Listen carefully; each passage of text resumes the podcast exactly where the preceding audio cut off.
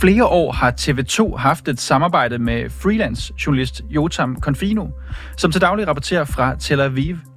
Men nu ser det samarbejde ud til at være ja, så godt som dødt. For i går der meldte TV2 ud, at journalist Rasmus Tandholt fremover vil være kanals mellemøstkorrespondent. Og det betyder, at der, citat, vil blive skruet ned for brugen af Jotam Confino. Men ifølge Confino selv, ja, så er det blot nogle lidt pæne ord for det, der i virkeligheden er en regulær fyring. Og i knæfald for racistisk og antisemitisk pres. Men er det en rimelig kritik? Og hvilken rolle spiller Jotam Confinos egen, måske en smule direkte til tider, stil på sociale medier i TV2's beslutning?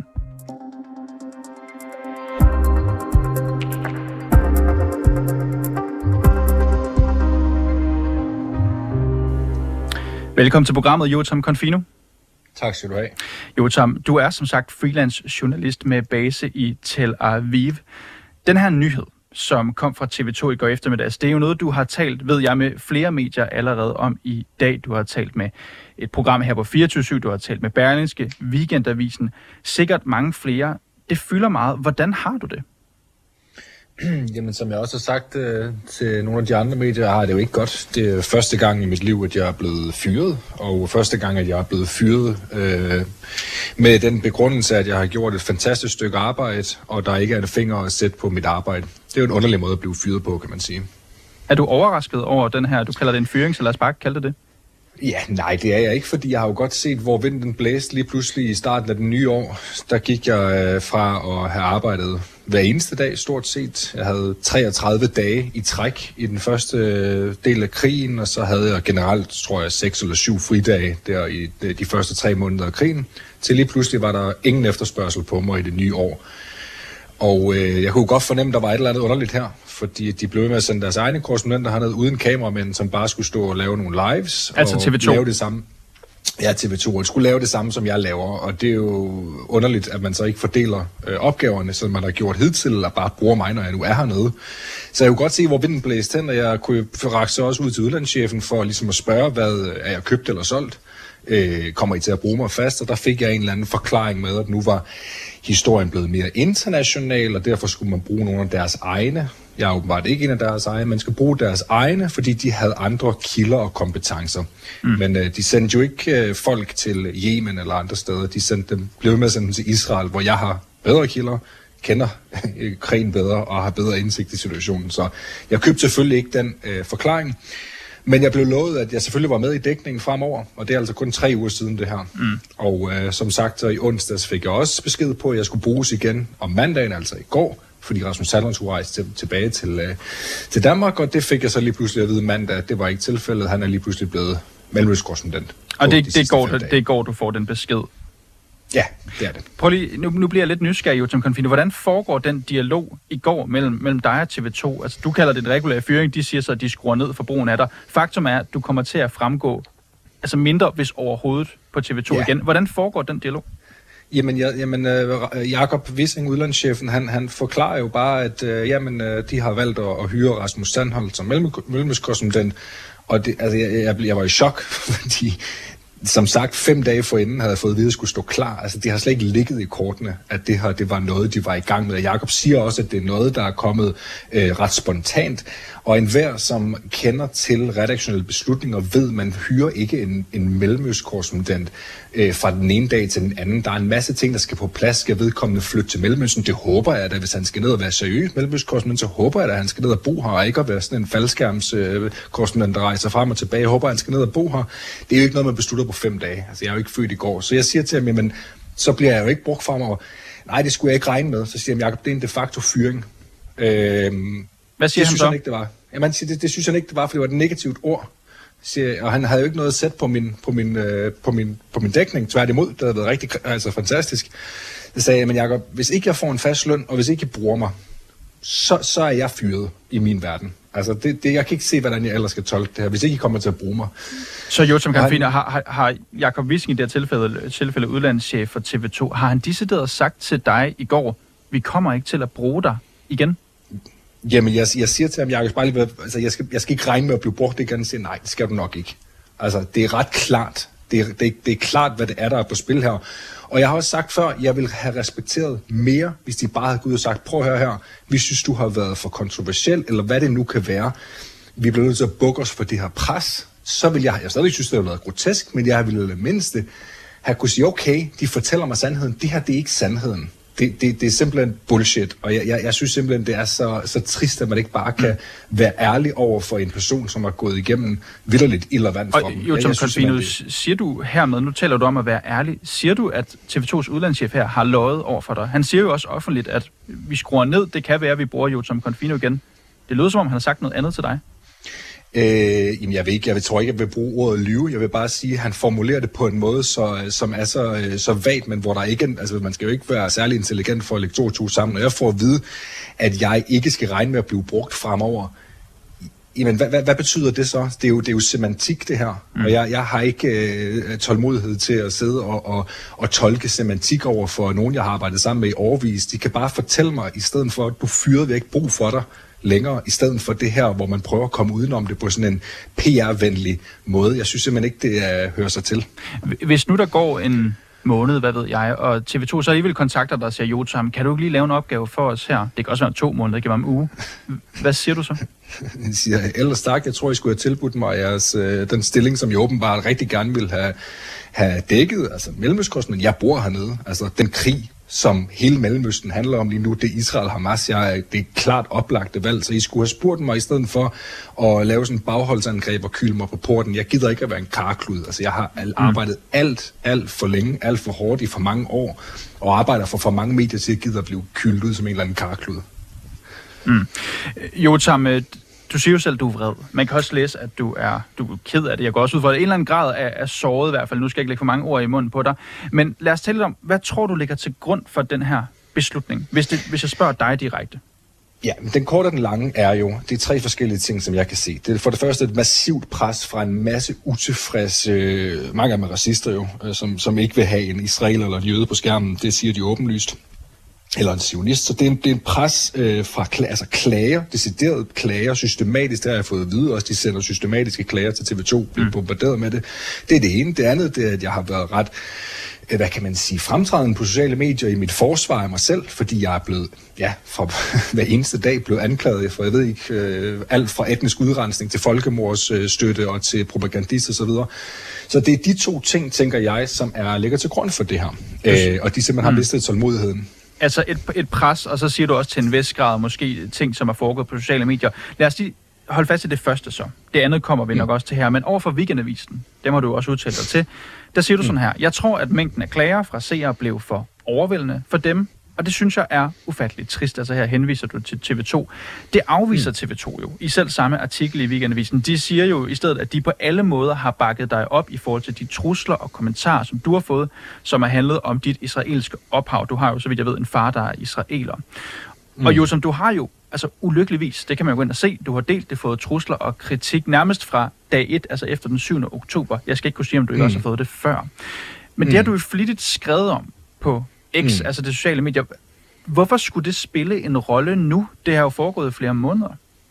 Jeg tror at allerede dengang, at de havde lyst til at, at, at stoppe, øh, men det ville se rigtig skidt ud øh, så kort tid efter, at krigen var brudt ud, hvor, hvor jeg stadigvæk rendte rundt med, med, med raketter flyvende over hovedet. Det ville se rigtig dumt ud dengang. Men hvorfor skulle trusler og, betyde noget for TV2's beslutning?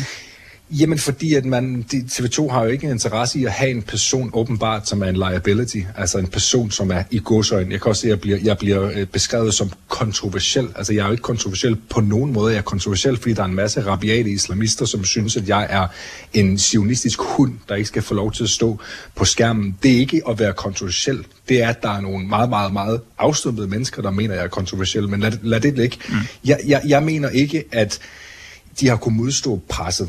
Altså for det første er det jo en ting af mails, men det er jo også, hvor der bliver skrevet offentligt. Der er jo mennesker med tusindvis af følgere, Isam B. og Asma Abdel Hamid, som, som skriver de mest øh, vanvittige ting og opfordrer til boykot. Det har en effekt. Altså folk, de, de, de taler om det her. Så, så jeg tror, at det, øh, jeg tror som sagt, at de har fået, fået nok af det. Men, men, men det er noget, med al respekt, du tror, Jotam. Har du på noget tidspunkt talt med for eksempel udlandsredaktøren, udlandschefen eller en anden, som har sagt, det her det er hårdt for os, at du får den her form for kritik, at vi får de her klager ind om Jotam? Nej, jeg tror, nej, det, det, det som vi har talt om, det er mere, hvordan det har været på sociale medier. Det, mm. det synes de har været, øh, altså har i hvert fald rådet mig til ikke at være så aggressiv, og der har også været nogle ting, som øh, uddannelseschefen har bedt mig om ikke at kommentere på.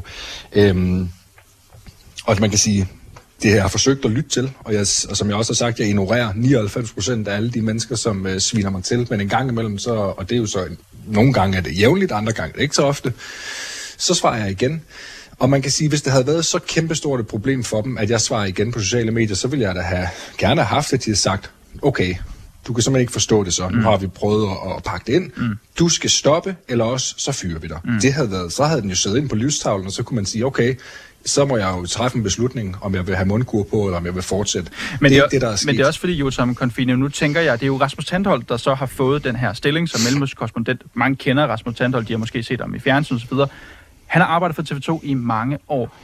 De siger jo, at beslutningen om at satse på ham, den handler om en vurdering af kvalifikationer udelukkende. Altså, man kan selvfølgelig, og det gør vi jo nu, vi drager alle mulige spekulationer ind, om det handler om din altså, agerende på sociale medier, eller om det handler om trusler.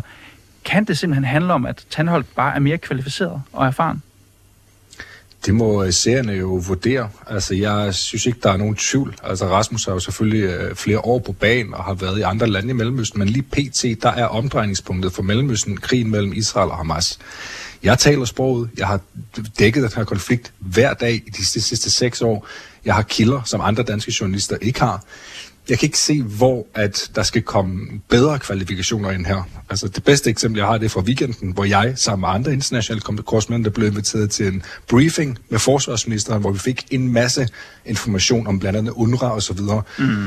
Der var, jeg, der var jeg til stede, der var ikke andre danske journalister mm. til stede, så det, det er bare... Jeg, jeg, kan ikke, jeg synes siger du, at du, er, du, er, er, du en bedre, er du simpelthen bedre til det arbejde end Rasmus Tandholt? Nej, jeg er, ikke, jeg er ikke en bedre journalist. Jeg siger bare, at hvis man skal have den bedst mulige dækning for Israel-Hamas-krigen øh, lige pt. Så ja, så vil jeg da vurdere, at jeg, jeg er mest kvalificeret. Jeg arbejder også for nogle af de største medier i mm. verden, så jeg synes, det er, jeg synes, det er trist, at jeg sådan skal blive ved med at altså, og, og, og bevise mm. mit værd. Det, det gør jeg hver eneste dag, og det, det er fair, hvis de synes, at han er mere kvalificeret, men det, det ændrer jo ikke på forløbet i det her. Som sagt, i onsdags får jeg stadig at vide, at jeg skal stå klar mm. Man træffer som sagt ikke en beslutning om at, at, fyre, om at hyre en, en mellemøstkorrespondent mm. på så kort tid. Altså, det, det gør man bare ikke. Og det har jo været, de her dage har jo været man kan sige, en ret vild weekend for dig, Jotam Confino. På sociale medier især, hvor lørdag får du kritik af Dansk Røde Korses generalsekretær Anders Ladekarl for at dele en video fra Israels forsvarsministerium. Jeg synes egentlig ikke, vi skal gå for meget ned i den specifikke sag. Den er jeg sikker på, at du har talt meget om i dag, men det er bare for at sige, at du har været i, kan man sige, infight med Røde Kors, du har været infight med TV2-kolleger Cecilie Bæk, øh, Abdel øh, Aziz Mahmoud. Du har også været i krydsilden verbal med personer som Asmar Abdul Hamid og Isam B. Der er sket rigtig meget på sociale medier. Jeg fortalte mine kolleger tidligere, at jeg skulle tale med dig. De sagde så, at du har sagt til dem, at der er ting, du fortryder. Er der, hvad er det, du fortryder i forhold til dine agerende på sociale medier? Jeg tror for eksempel en som er smart, som jo er, altså, ja, jeg ved ikke engang, hvad jeg skal bruge for et ord for at beskrive hende, men i hvert fald, hun er jo ikke en, der i virkeligheden fortjener noget opmærksomhed andet end et søgsmål, som der også kommer meget, meget øh, snart. For dig? Øh, Ja, øh, det, det er det eneste, hun fortjener. Hun fortjener ikke, at jeg sidder og bruger spalteplads på at forklare, hvorfor hun spreder nogle fuldstændig sindssyge anklager om mig, som intet har på sig, og som er groft injurerende. Det, det, det er åndssvagt at lægge sig ud i et, den skal bare køre rettens vej, og så skal hun bare sættes på plads på den måde. Og det, det fortryder jeg for eksempel. Øh, fordi det er jo ikke det værd. Altså, hun, hun, hun, har ikke, hun, har ikke, hun, har ikke, øh, hun har ikke det værd i virkeligheden. Mm. Og der er også andre slagsmål med for eksempel sådan nogle internettrolde i starten af, af krigen, hvor jeg tog det meget personligt, de ting skrev, øh, øh folk skrev til mig. Det skulle jeg måske også have lavet være med. Men, øh, der er der, og, og, en ting er også trolde her, Jutta Confino, men det er jo Asmar Abdul Hamid er jo selvfølgelig en, en offentlig person. Der er også Isam B. Ham har du, øh, jeg kan forstå, i weekendavisen, så står der, at du i starten af december fik en, man kan kalde det en påtale fra TV2's udlandschef, hvor han mente, at du mm. havde overtrådt kanalens etiske retningslinjer. Du havde vist kaldt Isam B. privilegieblind. Han havde også langet mm. ud efter dig inden da. Jeg tænker bare, er der på et eller andet tidspunkt, hvor du har tænkt, jo Tom, nu lader jeg det her ligge. Som journalist har vi alligevel nogle uskrevne regler om, at man skal passe på med at blande sin egen person ind i arbejdet. Mm. Hvis du har det på det tørre, hvorfor så ikke bare tænke, jeg dropper det konfrontatoriske, jeg passer mit arbejde og gør det skide godt? Fordi at når folk som Isam B. går ud og gør, som de gør, så vælter det ind i min indbakke med de mest sindssyge mennesker og de sind, mest sindssyge beskeder og trusler. Det vil sige, de har en effekt. Hvis det er en trold, der på internettet siger et eller andet, det er ligegyldigt. Men folk, der er offentlige mennesker, Asma Abdel Hamid og Isam B., der er offentlige personer, og tusindvis af følgere, som lytter til dem, de sender deres her af folk efter mig ved at, at lave de her ting. Så, og jeg har ikke lyst til, at jeg skal være personen. Det eneste, jeg gerne bare vil, det er at dække den her krig og alle andre historier. Det har jeg ville fra dag et. Jeg troede ikke, at jeg skulle til at blande, øh, blandes ind i et eller andet øh, med at være en, en kontroversiel journalist. Jeg vil gerne bare passe mit arbejde. Men når jeg bliver bombarderet på, på baggrund eller som følge af deres øh, handling, så vil jeg gerne svare igen, fordi jeg synes ikke, det kan være rigtigt, at man bare skal lægge sig ned og tage de tæsk. Mm. Men der er også, altså en ting er, og det er jo forfærdeligt at se, hvordan du har oplevet had, altså beskeder din indbakke, dødstrusler og alt det der. Det har du dokumenteret, det har du lagt op på sociale medier.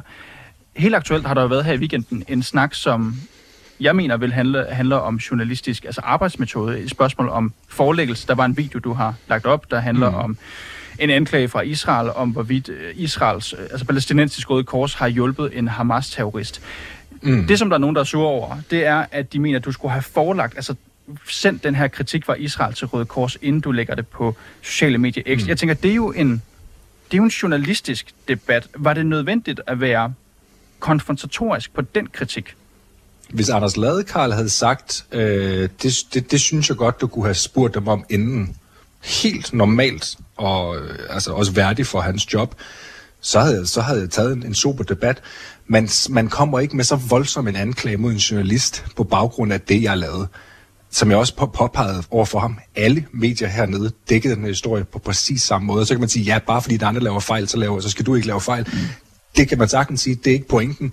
Men man skal, man skal også, den måde man kritiserer folk på, du kan ikke gå ud og bare sige, at du advokerer for folkemord. Men, for nej, det gør jeg ikke. Og det altså, forstår jeg, jeg, jeg godt, har... som konfident, men skal vi ikke også kunne tage nogle tæsk som journalister? Det kan også betyde en hård Selvfølgelig kritik. skal vi det. Selvfølgelig skal vi det, og jeg er da sikkert også, og det vil jeg skrive under på, jeg er da sikkert også øh, flosset øh, naver og, og, og fået mange tæsk, så der skal ikke ret meget til, før, mm. jeg, bliver, øh, før jeg bliver rigtig sur. Og jeg kunne selvfølgelig sagtens bare have ignoreret Anders Ladekarl. Grund til, at jeg reagerer på det, som sagt, det er fordi, det er en alvorlig anklage, fordi det er ham, der sætter den afsted. Og så kommer der jo selvfølgelig nogen i kølvandet, som ser ham sige det, som han smider bare branden på bålet, og så kommer der nogen, der siger, du skal have frataget dit øh, statsborgerskab, du er landsforræder, du sætter folks liv på spil. Altså, de forstår ikke, hvad det er, deres ord har af effekt. Når de siger sådan noget, så sætter de gang i en dominoeffekt, og det er det, jeg er irriteret over. Og det, og det er jeg heller ikke uenig i, Jotam Confino, fordi ord har magt, men øh, mm. det har vi journalister jo også, og det betyder jo noget, når man også vælger at gå ind i en, en debat. I stedet for måske at sige, og det er ikke fordi jeg siger, at du skulle gøre det, men i stedet for at sige, I har måske en pointe her, det vil jeg overveje. Har du været for stedig? Jeg er meget stedig. Og er det er igen, jeg er, ja, ja, det er jeg. Jeg er langt fra, altså jeg har jo ligesom alle andre, jeg laver masser af fejl generelt som menneske. Jeg er meget stedig, jeg er meget ærekær, jeg har en retfærdighedssans, og de ting er ikke altid til min fordel overhovedet. Og da jeg var yngre, var jeg meget værre. Der var jeg sindssygt rasende, når folk de gjorde noget. Øh, jeg har formået at tøjle det på et niveau, så jeg stadigvæk har kunne passe mit arbejde. Øh, men nu er det så kommet over åbenbart for TV2. Men ja, hvad skal jeg sige? Jeg, jeg håber, jeg kan lære af det, og jeg håber, jeg kan være pissehammerende ligeglad med, hvad folk de siger en eller anden dag, og bare øh, lade folk mm. svine mig til, og så kan jeg kigge den anden vej. Og jo, Tom, her til sidst, du siger jo til Weekendavisen, at du nu vil, citat, drosle ned. Hvad betyder det? Jamen, jeg tror egentlig mest, det er for mit eget øh, mentale velvære. Det er egentlig ikke fordi, at jeg tænker, at jeg skal lade de her rabiate mennesker vinde. Det er mere bare for, at jeg tror, det er godt for mit mentale helbred at prøve at, at trække stikket lidt fra sociale medier. Øh, jeg har lige nogle ting, der skal offentliggøres her de næste par dage, men så tror jeg, jeg kommer til at, at, at trække mig, i hvert fald fra X, fordi jeg synes ikke, det, det, det, det, er, bare, mm. det er bare dårligt altså for mit mentale velvære. Der, ja, det er ikke sikkert, at du har en, en tidsram på det, men hvor lang tid overvejer du at trække dig fra X? Altså, jeg tror, jeg kommer til stadigvæk, altså når jeg siger trækker mig, så tror jeg, jeg kommer til overhovedet ikke at kommentere på noget andet, end bare at lægge og, og, og retweete mine artikler og sådan noget. Jeg er jo stadigvæk aktiv, øh, kan man sige, arbejdsmæssigt. Jeg arbejder for en masse andre medier, så jeg kommer til at poste det, og så er det det. Men jeg kommer ikke til at ligge og skændes med alle mulige folk. Det håber jeg i hvert fald, jeg kan holde. Det er et løfte, jeg har forsøgt at give mig selv. Og du har jo også lige sagt, at du er af natur meget stadig. Du siger, du prøver at tøjle det. Hvordan mm. kan stadig jo som Confino, hvis man kan kalde det, øh, formå at undgå at ikke bare læse kommentarer, men også reagere på dem? Det er et godt spørgsmål. Jeg tror, at man bliver hærdet øh, med tiden. Jeg kan jo se sådan nogen som Martin Krasnik og andre, der har været i gamet i lang tid og fået mange tæsk for alle mulige sindssyge mennesker. De har også lært at, ja, og, og lade være med at reagere på det. Så det håber jeg også, jeg kan. Altså jeg håber, at det der bare bliver blind for det. Men det er noget, der tager tid, og det er noget, jeg håber, jeg kan gøre overholde. Jo, Tom Confino, tak fordi du kunne være med. Tak for det. Og du er altså freelance journalist med base i Tel Aviv. Og bag det indslag, der var jeg selv. Mit navn er Niels Frederik Rikkers, Mille Ørsted er redaktør, og Peter Svarts er producer.